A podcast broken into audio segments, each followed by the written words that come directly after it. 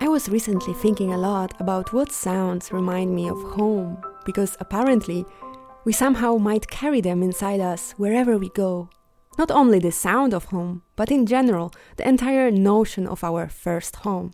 And just recently, some memories of sound came to my mind.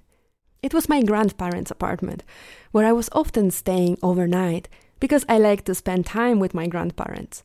And staying with them overnight was always an acoustic sensation and revelation to me, given the location of their apartment is just next to the main road, crossing the center of our city.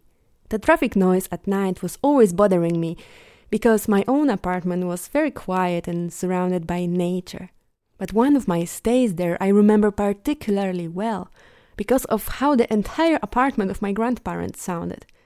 During that time, the apartment of my grandparents was literally filled with cuckoo's clocks.